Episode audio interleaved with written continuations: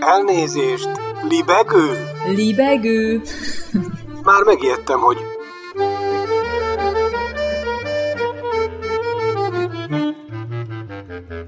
Üdvözlöm Önöket!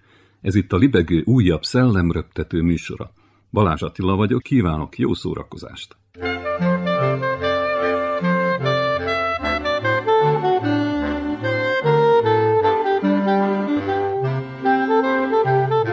Kérem szépen, divat bemutató a századfordulóról. A 19. és a 20. század fordulóján élő nő gardróbjába és életmódjába nyújt betekintést az Iparművészeti Múzeum legújabb Dresscode Secessio című tárlata. Dresscode 2. Secessio.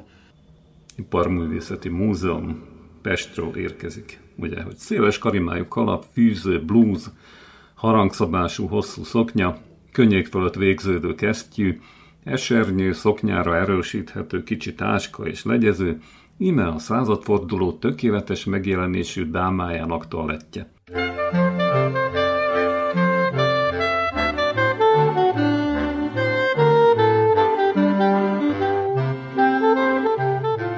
A szecesszió nem csupán az épületek, tárgyak díszítését, vonalvezetését változtatta meg, hanem az emberek életmódját is.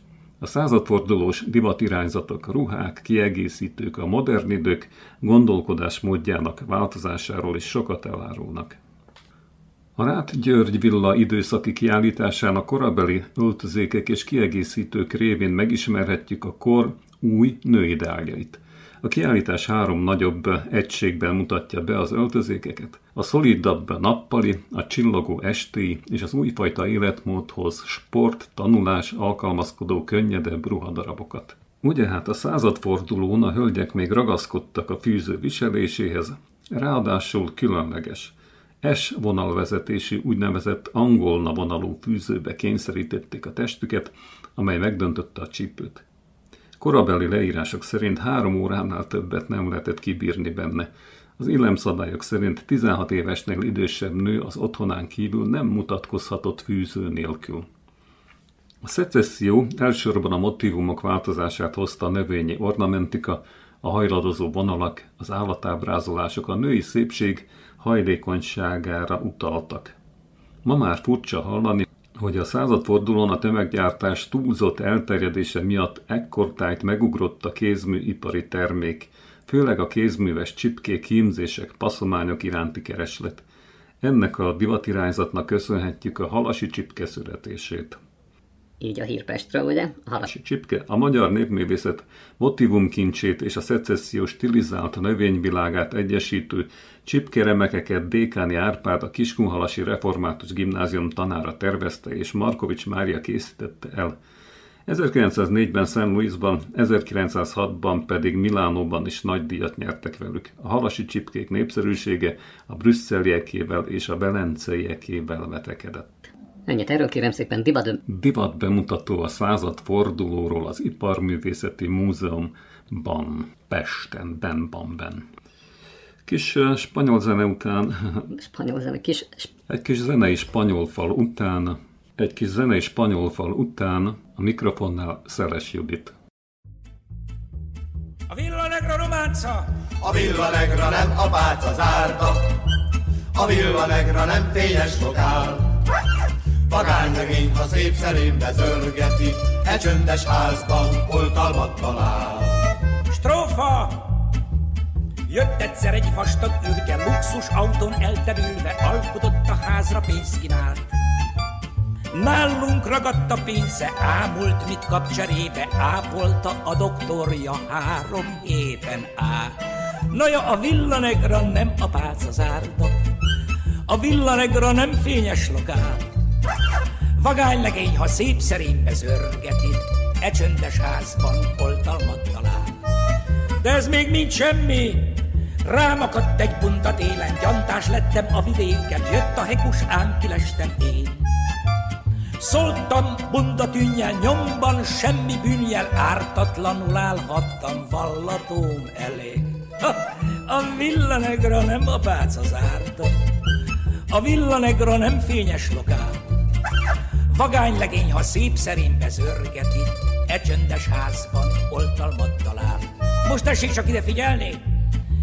Szép az élet, víg az élet, helyte én csak addig éljek, míg a villa, villa negra áll. Szép lány, jöjj el egyszer, nálunk fölmelegszel, meglátod, míg az álmod egyre visszajár. Na jó, villa negra nem a pálca zárda, a villa negra nem fényes lokál. Magány legény, ha szép szerénybe zörgeti, e csöndes házban oltalmat talál. Zugevő. Rendszerint éjfél után tört rá az éjség, amikor már mindenki az igazak álmát aludta. Az ágyban forgolódott, és nem tudott elaludni, mert tudta, hogy a spájzban ott van egy tál húsos tepertő. Szeretett volna aludni, de a lelki szemei előtt ott lebegett a sok jól átsült tepertő darab. Persze azt tervezte, hogy majd reggel, amikor felkel, szépen felöltözik a reggelizéshez. És akkor majd befalja az egész tállal. De az ügy, hogy úgy mondjam, nem tűrt halasztást. Megkordult a gyomra. Átbuckázott az ágy szélére és felállt. Csak a kislámpa fényénél botorkált ki a konyhába, de úgy, mint az indiánok. Úgy ment, hangtalanul. Nem akart senkit felébreszteni több oknál fogva. Az egyik az volt, hogy nem szeretett volna lelepleződni, hogy ének évadján zabál. A kicsikes pályza konyhából nyílt. Nem kellett lámpát gyújtani, mivel az utcai lámpák fényénél egyből megpillantotta a piros vágylingot.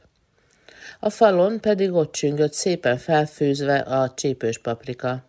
Azt levette, meg felkapott egy fekete retket a spájz betonkövéről.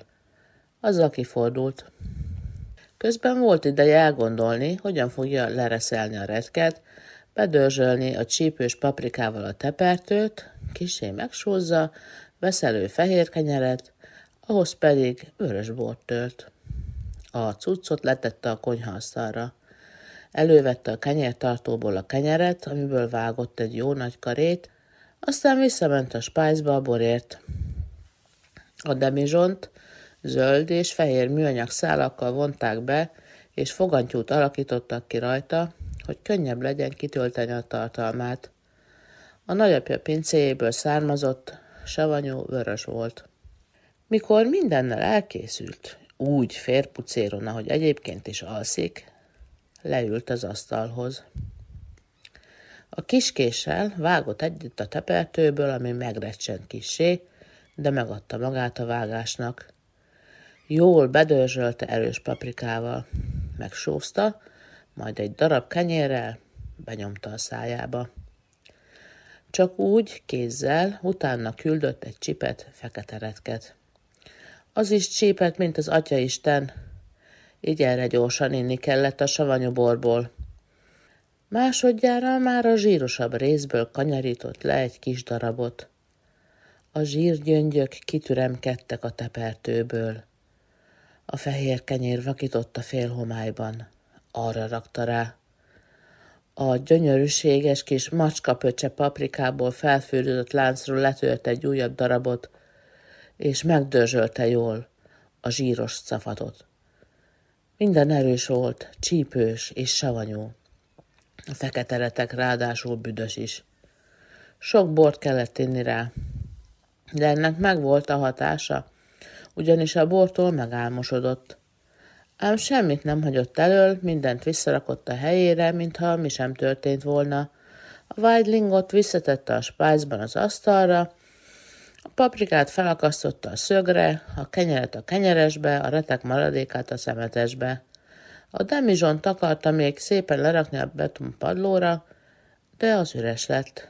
Kiöblítette és felrakta a polcra, és, mint az indiánok, úgy ment, hangtalanul, vissza a szobájába. Nagy francia ágyon aludt, Azon szétterpeszkedett, és hamarosan fújni kezdte a kását. Szájából bőrgőz és szag áradt. Reggelre rettenetes szagú lett az egész szoba. Az anyja ébresztette. Már megint zabáltál az éjjel? kérdezte. Le se lehetett tagadni, hiszen az öreg asszony mindenen átlátott. Vége volt az indiánosdinak. Hiába osont hangtalanul tepeltőért a spájzba, a rágó gumiról elfeledkezett. Közelebb persze azt is előkészíti, van egy rakással, mert tukiban cigizik is, és amikor elszív egy szállal, erős mentolos rágón csámcsog egy kicsit, hogy ne érződjön annyira a cigiszag. Persze, csak ő hiszi azt, hogy nem tudják. Az ugevést is tudják, de nem szólnak neki semmit. Abban a tudatban hagyják, hogy titokban enni, inni és cigizni is lehet ebben a családban.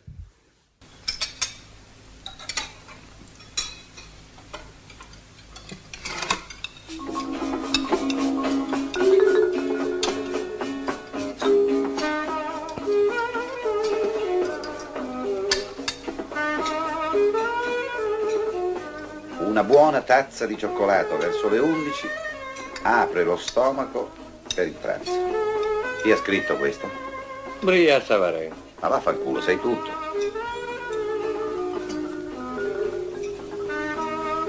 Sa tutto il presidente. Eh. Questo cos'è? Rognoni alla Bourguignon.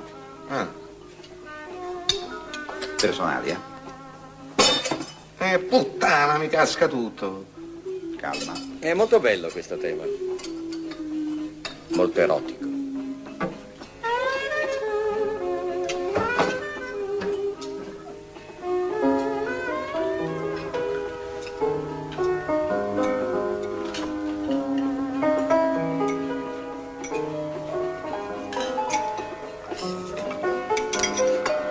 Ugo, sfilatino.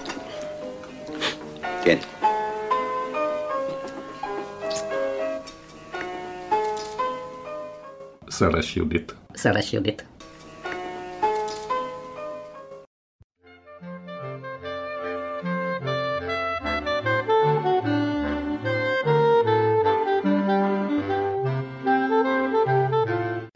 Ugye emlékszünk még arra, hogy a Magyar Újságírók Országos Szövetsége a Magyar Sajtó napja alkalmából 2020 márciusában aranytól díjjal tüntette ki Lépaft Pált, a magyar szó nyugalmazott karikaturistáját. A járványhelyzet miatt azonban tavaly elmaradt a díjkiosztó ünnepség, sok egyébben együtt, így Lépaft Pál a minap vehette át a díjat a Magyar Szó székházában. Lépaft Pál több évtizedes kiemelkedő alkotói tevékenységért érdemelte ki a Magyar Újságírók Országos Szövetsége életműdíját, az Aranytól díjat, amelyet a Vajdasági Magyar Újságírók Egyesülete terjesztett fel.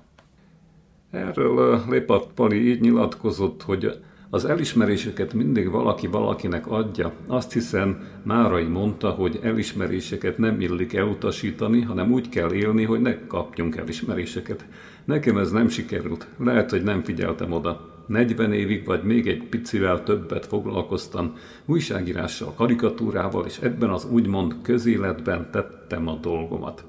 Pali tette a dolgát, Lépatt Pál térségünk egyik legkiválóbb karikaturistája, akinek különleges spanyar humorral átitatott, elmélyült intellektuális tartalmakat közvetítő alkotásait a Kárpát-medence minden részén ismerik és elismerik. Emelte ki méltatásában Máriás Endre, a Vajdasági Magyar Újságíró Egyesület elnöke.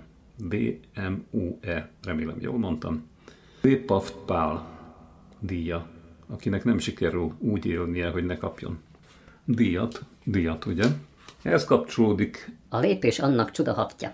Egyszer régen, mondom én, tán igaz sem volt, tán még az elszelelt évezredben, de mégiscsak volt szerencsém megnyitni Lépaft Pál barátom egyik karikatúra kiállítását. Az is Pesten volt. Ember. Nagyon jó pillanat volt. Annyian jöttünk ott össze élő karikatúrák, hogy szigorú valónkban szinte lehengereltük magát a kiállítást. Na, azért nem ennyire, mert a művészi transpozíció mégiscsak más.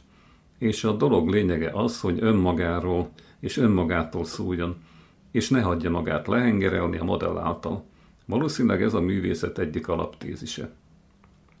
Márpedig művészet a jó karikatúra. Mi más lenne? Tulajdonképpen nem is humor az első labdára, hanem ennél bonyolultabb. Gúnyrajz, mondhatni, de csak részben fedi a téma igazságát. Humor, csak a karikatúra egyik síkján. Szatíra? Ez is csekkien takarja. Valamiféle elnagylódság, mint egy baromi orr például, legkevésbé válasz a kérdésre.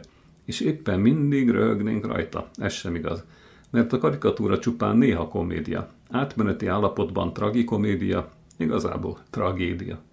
Akár egy arc vagy egy helyzet, történelmi politikai szituáció, akármit elsrófoltan tragikus ábrázolása. Annyira, hogy az már mégiscsak röhely. És itt is megvannak a közhelyek, ezért a jó karikaturista inkább pisze orszerkezetet kanyarít mondjuk Mátyás királynak, de ez csak a legalpáribb példa. Mátyás lényegében tragikus orrának rossz példája. A történelmi szituáció meg sokféleképp vonatkoztatható. Egy biztos, a jó karikatúra mindig könyörtelenül igazságos. Persze úgy, hogy elnagyolt. Jócskán elrajzolt. A karikaturista ádázan jó szimatjára és magaviseletére val, kifordított szeme látására, remek hallására, nem utolsó sorban a maga szerencsétlen lényére, amennyiben úgy jeleníti meg a témát, hogy mindez egyben van, vele együtt. Mert a jó karikatúra csak öniróniában működik, ha maga is benne van a görbében, abban a bizonyos tükörben, maga, a karikaturista. Fausti téma ez. Abban az értelemben, hogy a karikaturista Faustot veszi célba, miközben benne ugrál a kis ördög, és tényleg mindenki képbe kerülhet, az angyalok is, meg a Belzebub vörös izéje is. Hogy ott kamatyolja. Ahogy ott kamatyolja a világot. Kész röhely. Mekkora az ördög farka? Vagyis, bocs, milyen? Nem rossz feladat lerajzolni, karikaturisztikusan. Ez valószínűleg azért működik így bennem, mert egyszer láttam egy megragadó karikatúrát, amely rakéta alakzatban ábrázolja a világ mindenséget. Orrában a vezérlőpultnál maga az ördögül a maga kélyes vigyorával. Elmondva akár banális, kénes, kélyes vigyorával ennyi. Elmondva akár banális, látva viszont isteni, szétrögi magát az paradicsomból kiűzött ember. Mert ahogy az le van rajzolva, barátom, attól be lehet tojni. Ez az. Roppant fontos, hogyan van lerajzolva. De hogy miként kell lerajzolni, reménytelen kísérlet lenne itt leírni. Önnön karikatúrájává válna egy talmi igyekezetnek. Hát ennyit tudtam mondani, úgy általában, mivel a karikatúra elméletével kapcsolatban nem sikerült találnom forrásanyagot, és a magam zavart eszével kellett megalkotnom a műfaj itt kapkodottan elhangzó alapjait. Na, ez így általában. De mi van a vajdaságiakkal? Nos, ők úgymond nem semmik, Brattemili, szép a mennyország, de a pokolban jobb a társaság. Hevenyészek össze egy régi viccet, és nem rontanám el azzal, hogy megmagyarázzam. A dolog keményen célba van véve, a világ pici egészen eldékonyult területéről. Hát ez van itt végül is láthatóan egy roppant érdekes műfajban, ami a karikatúrája neked is. Részemről azt hiszem ennyi, abba hagyom, mielőtt magam is nevetségesé válnék, Köszönöm figyelmüket, ennyit. Ennyit léphaft. Ennyit léphaft Pál díja kapcsán a világ sarkáról. Non-stop, persze, non-stop. Na ja, a villanegra nem a pálca zárda, a villanegra nem fényes lokál. Vagány legény, ha szép szerénybe zörgeti, e csöndes házban oltalmat talál. De ez még mind semmi, Rám akadt egy bunda télen, gyantás lettem a vidéken, jött a hekus, ám kilestem én. Szóltam bunda tűnjel, nyomban semmi bűnjel, ártatlanul állhattam vallatóm elé. Ha, a villanegra nem a pálca zárta, a villanegra nem fényes lokál. Vagány legény, ha szép szerénybe zörgeti, e csöndes házban oltalmat talál. Most tessék csak ide figyelni! Szép az élet, víg az élet, helyte én csak addig éljek, míg a villa villa negra áll. Szép lány, jöjj el egyszer, nálunk fölmelegszel, meglátod, míg az álmod egyre visszajár. Na jó, villa negra nem a pálca zárda, a villa negra nem fényes lokál. Magánylegény, ha szép szerénybe zörgeti. E csöndes házban oltalmat talál.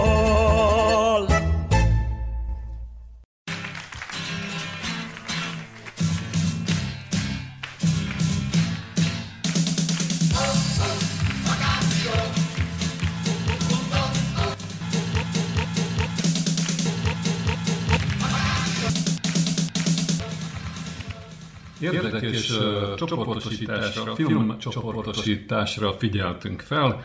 Ugye hát, bocsánat, üdvözöljük Önöket. Figyeltünk fel a neten. Azt mondja, hogy olyan filmek, olyan nyaralásfilmek, magyar nyaralásfilmek, amelyben a Balaton is szerepel, sőt hát nagyon is szerepel, nem csak a háttérben van.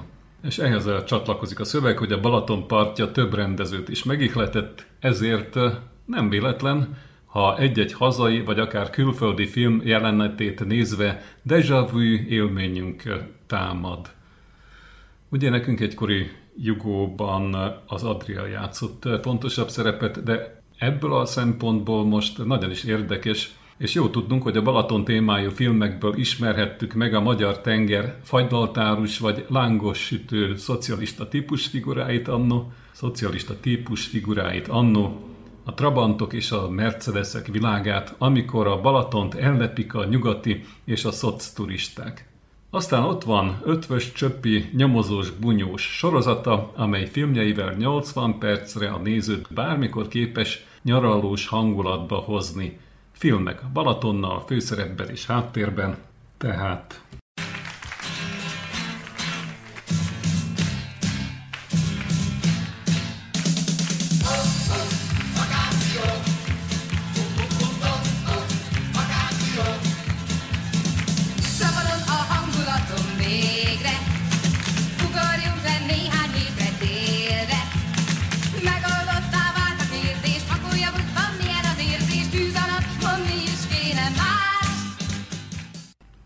azt mondja, Homoki Nagy István Kossuth Díjas filmrendező munkásságát talán nem kell bemutatnunk senkinek. Az ő egyik művében is a magyar tenger játszotta a főszerepet, mert ő az, aki elsősorban természetfilmjeivel vált híressé. Alkotásai a magyar tájakat és azok életvilágát mutatják be, és köztük természetesen a kis Balaton vidékét is. Aztán ott van, folytatja a cikkíró, a Balaton Retro című film, az Origo cikkírója, amely a Budapest retro filmek folytatása. Az alkotás tényleg nosztalgikus képsorokkal ajándékozza meg azokat, akik a Kádár korszakban élték fiatalságukat. Ugye hát a Kádár korszak. Az alkotás tényleg nosztalgikus képsorokkal ajándékozza meg azokat, akik a Kádár korszakban élték fiatalságukat. Ugye hát a Kádár korszak. korszak, korszak. A produkció alapját a 60-as és 70-es évek dokun...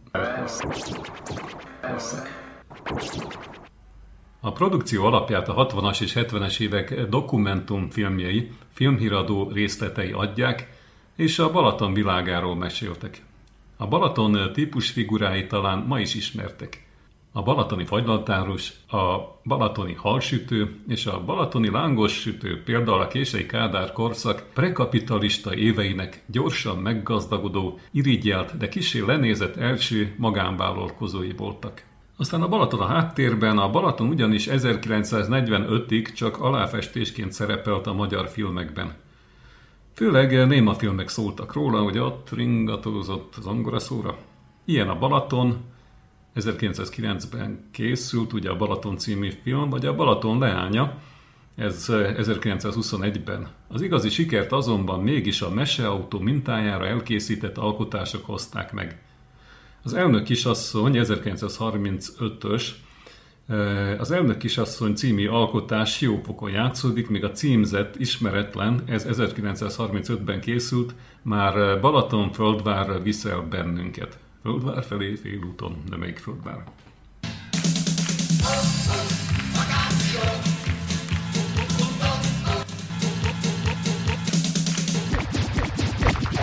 Sztárhelyszínén nota bene a Balatont a Makkároly által rendezett Lilian Fi című vígjáték avatta, amelyben felfelvillan Füred, Badacsony és természetesen maga a tó is.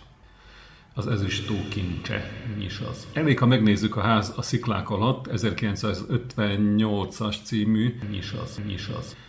E, alkotás, tehát 1958-ban készült ház a, cik, mi is az. Ház a sziklák alatt, emlékszünk szépséges Bara Margitra. Ahol szintén Badacsony a háttér. Bada, mi is az. E, Bara Margit háttere a Badacsony. A nagy változást azonban a Kádár korszak hozta meg a Balaton környékének, hiszen sorra építeni kezdték az üdülőket, nyaralókat, és megjelentek a korábbinál nagyobb számban a turisták.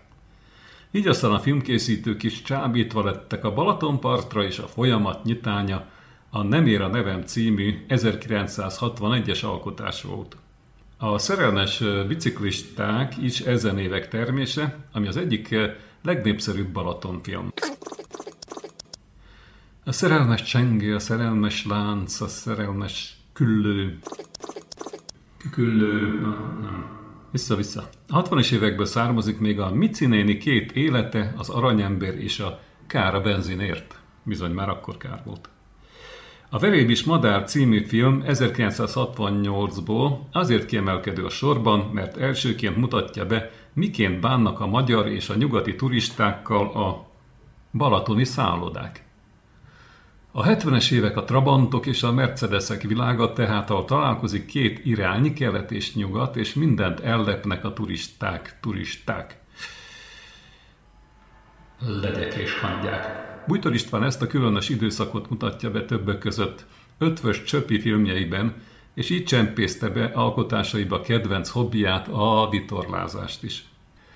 Timár Péter Cimmer Feri című alkotása vitathatatlanul eredeti balatoni mű. A szezon című közönségdias film Török Ferenctől szintén igazi balatoni mozi. A jelen filmjei közül balatoniként minősíthető a Tibor vagyok, de hódítani akarok, az Álomnet és a Márai műből készült Eszter hagyatéka című alkotások. És akkor itt egy szemszög, ugye speciális kamerálás azt mondja a Balaton külföldi szemmel. A Balaton külföldi szemmel. Nem csak a magyar filmesek kedvenc helyszíne, Balaton kül, azonban a Balaton környék, külföldi stábok is meglátogatják időnként a magyar tengert. Balaton kül a legfrissebb alkotás, ami itt készült, a Bellamy című film. Meg kell jegyezni, hogy itt a, az a szöveg, töredék, amelyet éppen bemutatunk önöknek, az 2012-ben íródott, tehát elmúlt itt már pár év. Elmúlt itt már pár év. Elmúlt itt már pár év.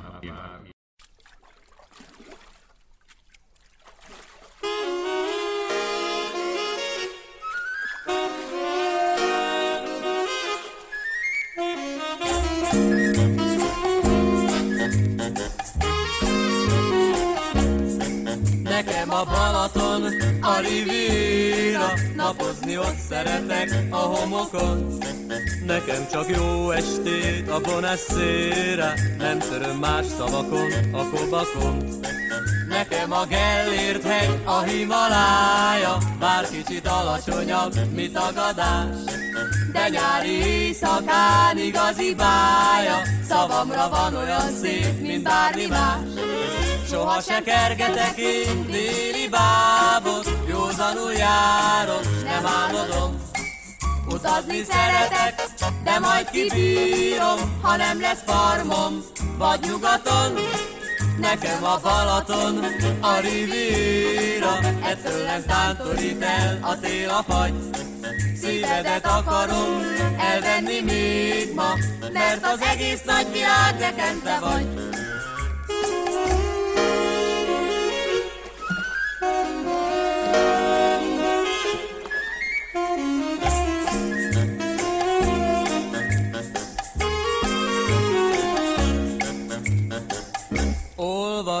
Olvastam könyveket, megnéztem filmeket, ámultam ezer színes csodát.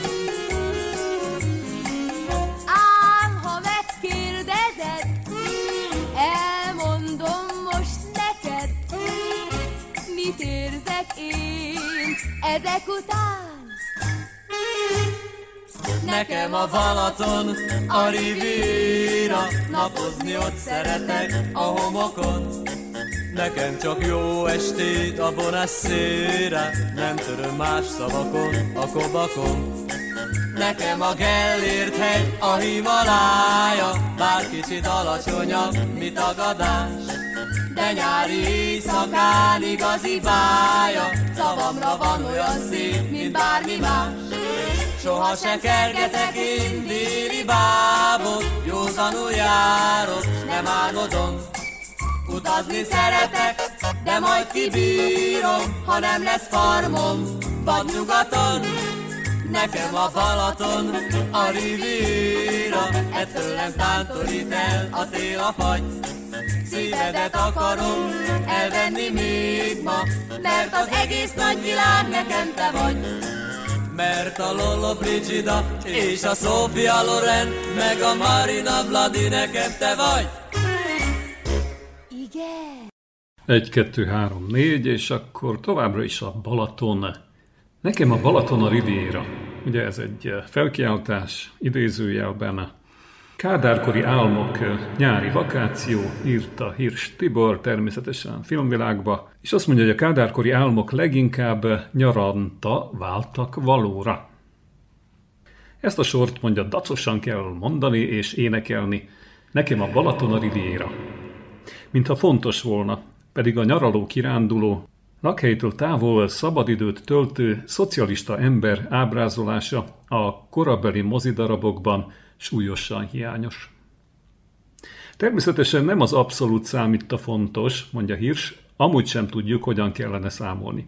Hány hátizsákos, hegymászós epizód felelne meg egy teljes nyaralásfilmnek, mondjuk másfél órás ringatózásnak a vitorláson? Jó kérdés. De nem is ez a lényeges, hanem az arányok. A különbség, ahogy most gondolunk a korszakra, és ahogy akkor a benne élő filmesek mozgóképpen megfogalmazták. Visszanézve a jelenből, a balatoni lángos sütő Bódé például a Kádárkor ikonikus helyszíne és intézménye. Ugye hát, jó fáradt talajba sütve, fokhagymással, messze bűzlőn illatozón ki, hogy áll hozzá, vagy állt hozzá, vagy érzékelte. Visszanézve, egyáltalán ma, 2018-ból megítélve szotüdülős életérzés nélkül, trabantos téli szalámis turistáskodás nélkül a korszak éppen úgy leírhatatlannak tűnik, mint üzemi négyszög vagy tiszta udvar rendes ház táblácskák nélkül. A Balaton pedig, ahogy a Csetamás dalban konszolidációt hullámzik, ugye idézővek között konszolidációt hullámzik, utólagos visszaemlékezésekben különösen megkerülhetetlen. Hiszen hová máshová képzelnénk el a sokat emlegetett gulyás kommunizmus gulyását, ha nem az itteni hétvégi telkek szabad tüzére, vagy a külföldieket koppasztó partmenti gebinesek mindig billegő asztalaira. Mindig billegő, jó megfigyelés.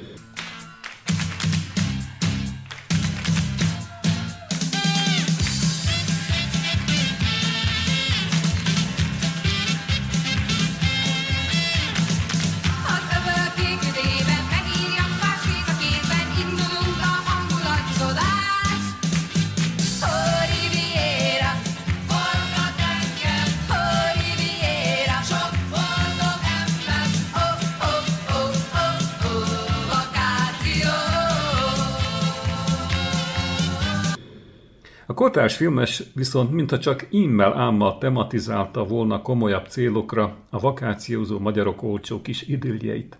Olcsó kis idilljeit. Na, de akkor mi van helyette? Olcsó kis idill. A címében hangzik a válasz Hirsch részéről, hogy nyaralás, hogy nyaralás metaforák 70-es évek. Ugye, ez egy ilyen kis kosár. Balatoni kosár, strandkosár. Mi nem, strandtáska. Ez van a strandtáskában, a nyaralásformák vannak, és 70-es évek. Kezdjük a kivételekkel, mondja Hirsch. Amikor egy-egy ritka film mégiscsak vállalkozik rá, hogy szabadidőt töltő figurák meséin keresztül mutassa meg a rendszer lényegét.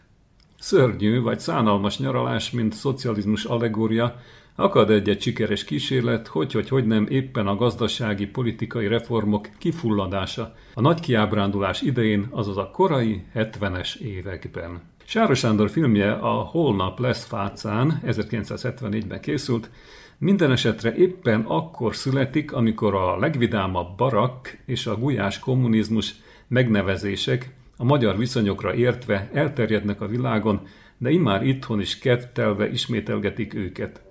Vagyis ugye rendszer itt a lazább fajta internálótábor, és az elfúserált nyaralgatás olyan kevercse volna, melyben a hangulat tűrhető, az ellátmány elégséges. Ez a helyzethez lehet azután hozzábutulni, belefásulni, benne az erkölcsi tartást elveszíteni. Sára filmjében a vadkempingező pár egyszerű idillre vágyik, amire meg is volna az esély, ha a tömeg, az organizáció és az organizáció mögötti ideológia maradványok nem tennék ezt az idilt tönkre. A groteszk parabolának ez fontos vetülete, hogy tudnélik, tényleg létezhetett valaha valamilyen eszme, melyre a történetben hirtelen felbukkanó, Szirtes Ádám megformálta szabadidő diktátor hivatkozik. De ennek szánalmas roncsai sokkal több kárt csinálnak, mint hasznot. Vagyis a vidámak baraknak, azaz az évtized politikai divat hasonlatának a sára változat volna az egyik interpretációja. Ez szerint a munkatábor és a, és a szerény privát sátorozás értelmezések közül hagyni kellene érvényesülni az utóbbit. Úgy a rendszer talán ideig, óráig élhető marad. Csak hogy lehet éppen fordítva is, hiszen van még egy vakációzós szocializmus parabolánk, és nem véletlenül ez is ugyancsak a vidám barak státusszal dicsekvő 70-es évekből. Ez gazdag Gyula a sípoló macska köve, ugye 1972-es film, egy középiskolás építőtáborban, a korszak jellegzetes nyári ifjúsági üdültető foglalkoztató intézményében játszódik, ahol nyilvánvaló szervezési hiba folytán nincs munka. A vezető tanár ezt a tényt titkolni akarja a fiúk elől, illetve erőltetett programokkal kívánja felettetni a tábor eredeti célját. Hát majd, hogy nem egy katonaság békében, egy békébeli jugoszláv katonaság. Vissza.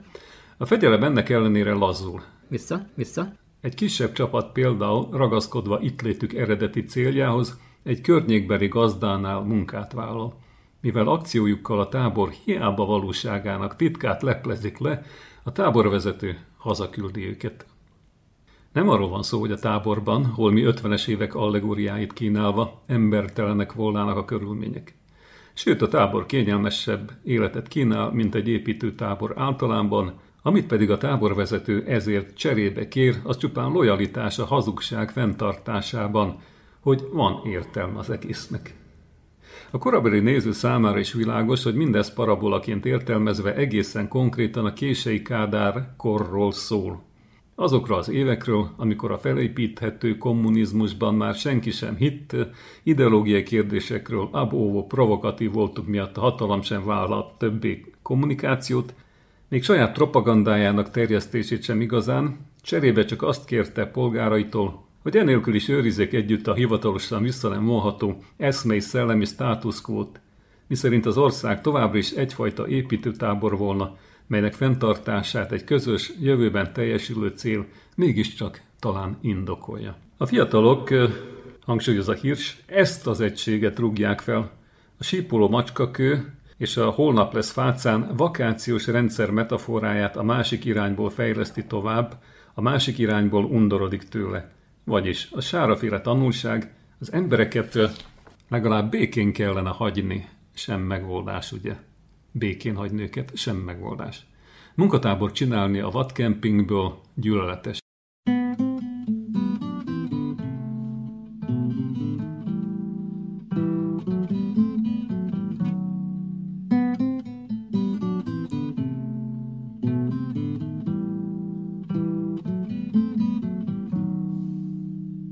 Újabb alcím, nyaralás derű, 60-as évek.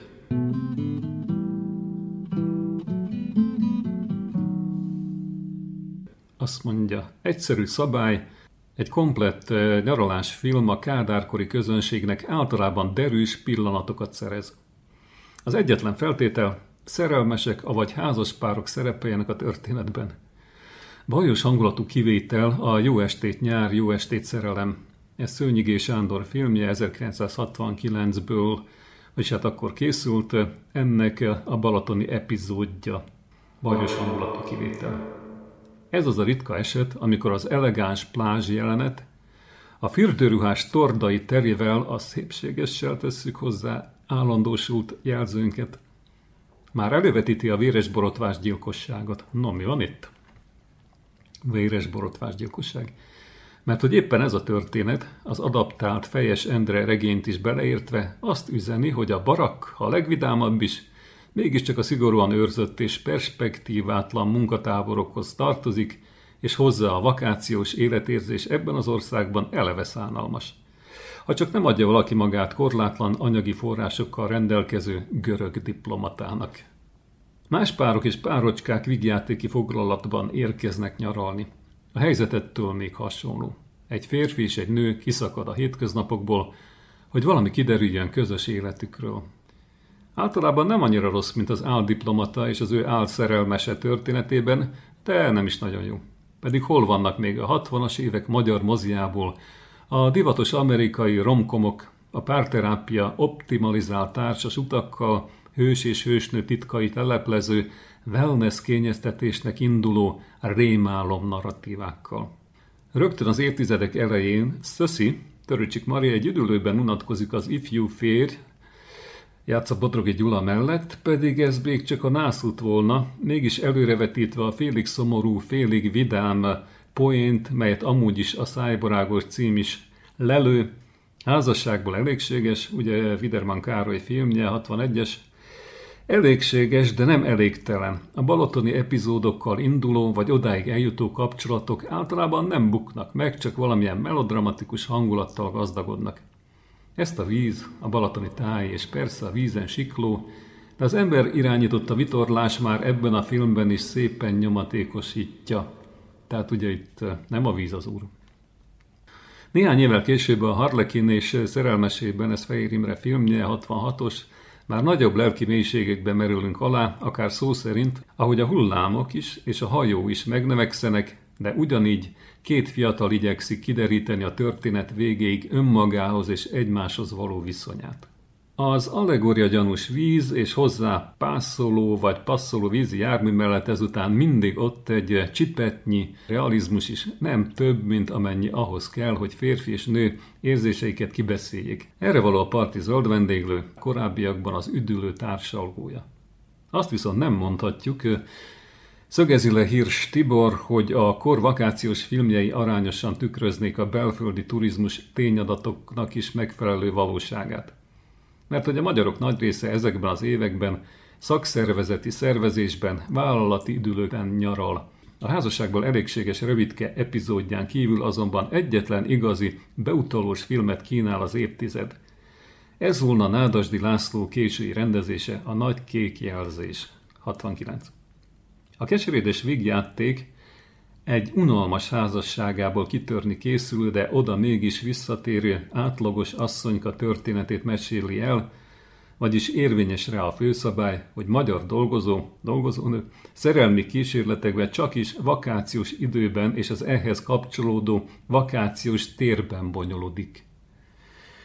Vakációs térnek viszont az üdülő is megteszi, igaz, ez ebben a filmben nem a Balatonnál, hanem a Körösmenti szarvasonban, Egyébként is van benne valami gyanús, sakkozó öreg szakik, lamentáló családanyák, plegykás, vállalati üdvöskék helyett ebben az üdülőben mondén színésznő, játsza Psotta Irén, és szenvedés alanyi költő, Latinovics Zoltán kínálják tapasztalataikat a hősnőnek, amikor bájos habozása idején kísérleti alanyra vagy erkölcsi irányjelzőre van szüksége. Hát akkor itt búcsúzunk a Balatontól, a magyar szociálra emlékeztünk a mozin keresztül. Viszont hallásra, viszont hallásra, viszont hallásra.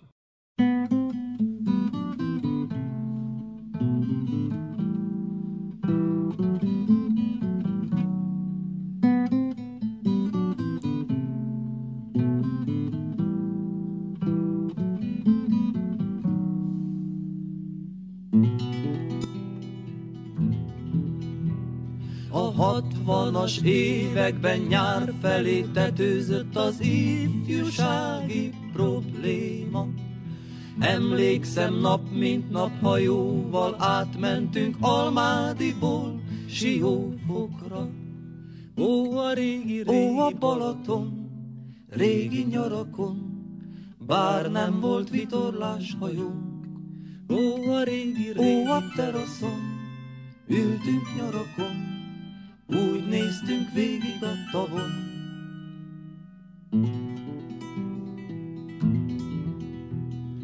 Filmek is készültek, vászorról ránk néztek autós, toppos fiatalok.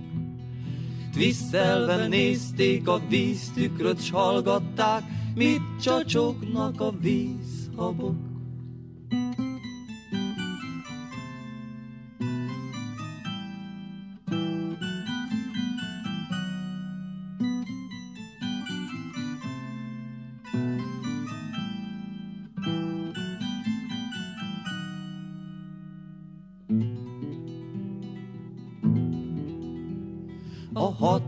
60-as években fellazult tételben fogalmazódott meg a világ.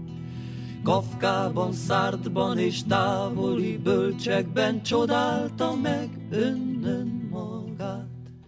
Ó, a régi, régi ó, a Balaton, régi nyarakon, bár nem volt vitorlás hajónk. Ó, a régi, régi ó, a teraszon, ültünk nyarakon, úgy néztünk végig a tavon.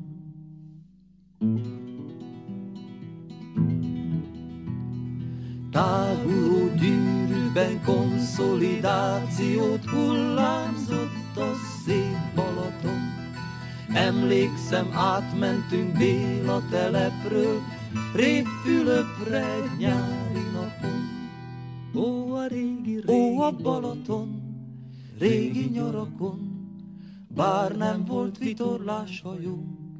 Ó, a régi, régi Ó, a teraszon, ültünk nyarakon, úgy néztünk végig a tavon.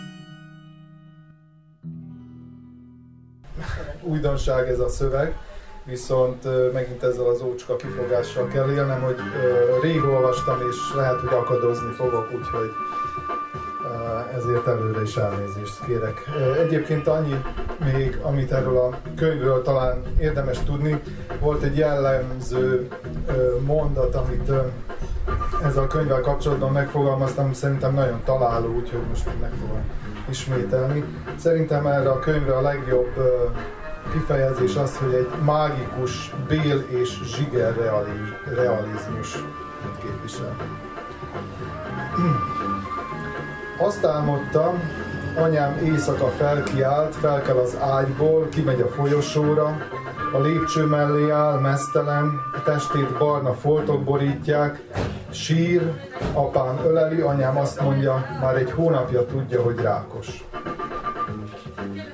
A nővéremmel átöleljük az apámat ölelő anyámat, megsimogatjuk a barna foltjait. A tata a másik házban alszik, nem tudja, mi történik, de a közelben van, azért ő is. Ez az én családom. A barátom, aki nő, azt mondja, ha nem lenne családja, nem lenne miért felkelni az ágyból, a kedvenc állatkám meg azt, szerezzek már magamnak egy férfit, mert borzasztó lesz, ha egyedül maradok. Nem tudok szerezni. Nem mondom meg, meg neki, mégis tudja, hogy valójában rá lenne szüksége. Egy öregedő ötvenesre, akinek olyan vacak, elhasznált teste van, mint az anyámnak vagy az apámnak, és semmi másban, csak az édességevésben találja meg a saját boldogságát. Apámnak írok, küldjön már részleteket a szív és a teljes emberből. Apám nem kérdez semmit, sejti, a készülő regényében próbálnék megnyugvást találni. Nem tudok írni, anyám azt mondja, lányom, a sötétség van a szádban. Félek. A barátom, aki nő, szerint a kedvenc állatkám egy gyökér, egyetértek, de amikor egyedül maradok, arra gondolok, egy karfiol, egy csicsóka, egy jerikói rózsa. Ha megöntözném, száraz teste kinyílna. Azt álmodom, Szerbiában vagyok, és arra ébredek, hogy anyám zokog, és azt kiabálja, rákos vagyok, rákos vagyok, rákos. Átöleljük, simogatjuk a barna foltjait. Benne lakozik a rák, a teste mégis olyan, mint egy écesél. Amikor a kedvenc állatkámnak elmondtam, hogy anyám beteg, hogy kiszúrták a belét, hogy majdnem belehalt, két napig így volt, így létezett, kiszúrt béllel, hogy az utolsó pillanatban műtötték, és hogy sztómát kapott. Kedvenc állatkám hetekig azzal foglalkozott, hogy az ő beleivel is súlyos problémák vannak. Kivizsgálásokra járt, rákszűrésre ment, és Festa webbeteget bújta. Nem tudtam elviselni, milyen megszól, megszállottan temeti önmagát, miközben anyám egy másik országban a saját életéért küzd. A kedvenc állatkám nem a családom, soha nem is lesz az, ideig óráig közöm volt hozzá, de több lett belőle a kár, mint a haszon, ezt Anna barátnőm mondja. Apámnak írom a Skype-on, elültettem magamban egy gyökeret, ő meg azt válaszolja, az ilyen gyökerek idővel maguktól kiszáradnak. Én ezt képtelen vagyok kivárni, belevetem magam a nagyon normális életbe, ismerkedek, újra és újra bemutatkozom, prezentálom magam, noha anyám szerint csak mosolyognom kellene. Elmegyek a cserepes sori piacra. Zöldséget veszek, karfiolt, csicsókát, répát, halványító zellert, csak ezt teszem, gyökereket rágok. A gyökérrágás fogyaszt. Ezt olvasom egy blogon. Az eller például vízhajtó, míg a csicsóka rostanyaga gátolja a hizlaló tápanyagok,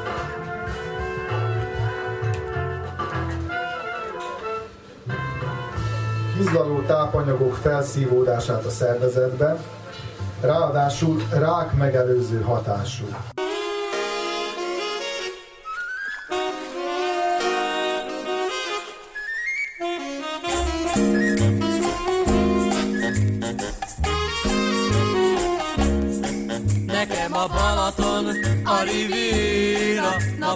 Ott szeretek a homokon.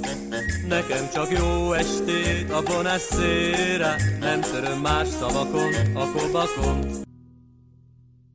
Egy régebbi nyáron történt a Dombos Festen Kishegyesen Bencsi Korsia költeményét Pressburger Csaba szavalta. Roppant hangulatos körülmények közt. Nos, ezzel vége az heti libegőnek. Búcsúzik Enekter Attila. Nekem a Gellért hegy, a Himalája, bár kicsit alacsonyabb, mi tagadás. De nyári éjszakán igazi bája, szavamra van olyan szép, mint bármi más. Soha se kergetek én déli bábot, józanul járok, nem álmodom. Utazni szeretek, de majd kibírom, ha nem lesz farmom, vagy nyugaton, Nekem a Balaton, a Riviera, ettől ez tántorít el a tél a fagy. Szívedet akarom elvenni még ma, mert az egész nagy világ nekem te vagy.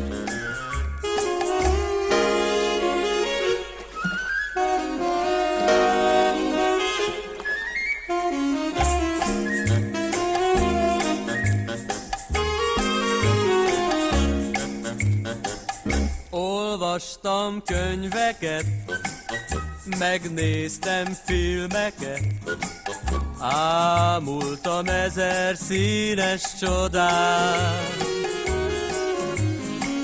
Ám, ha elmondom most neked, mit érzek én ezek után. Nekem a Balaton, a Riviera, napozni ott szeretek a homokon. Nekem csak jó estét a Bonasszéra, nem töröm más szavakon, a kobakon. Nekem a Gellért hegy, a Himalája, bár kicsit alacsonyabb, mi tagadás. De nyári éjszakán igazi bája, szavamra van olyan szép, mint bármi más.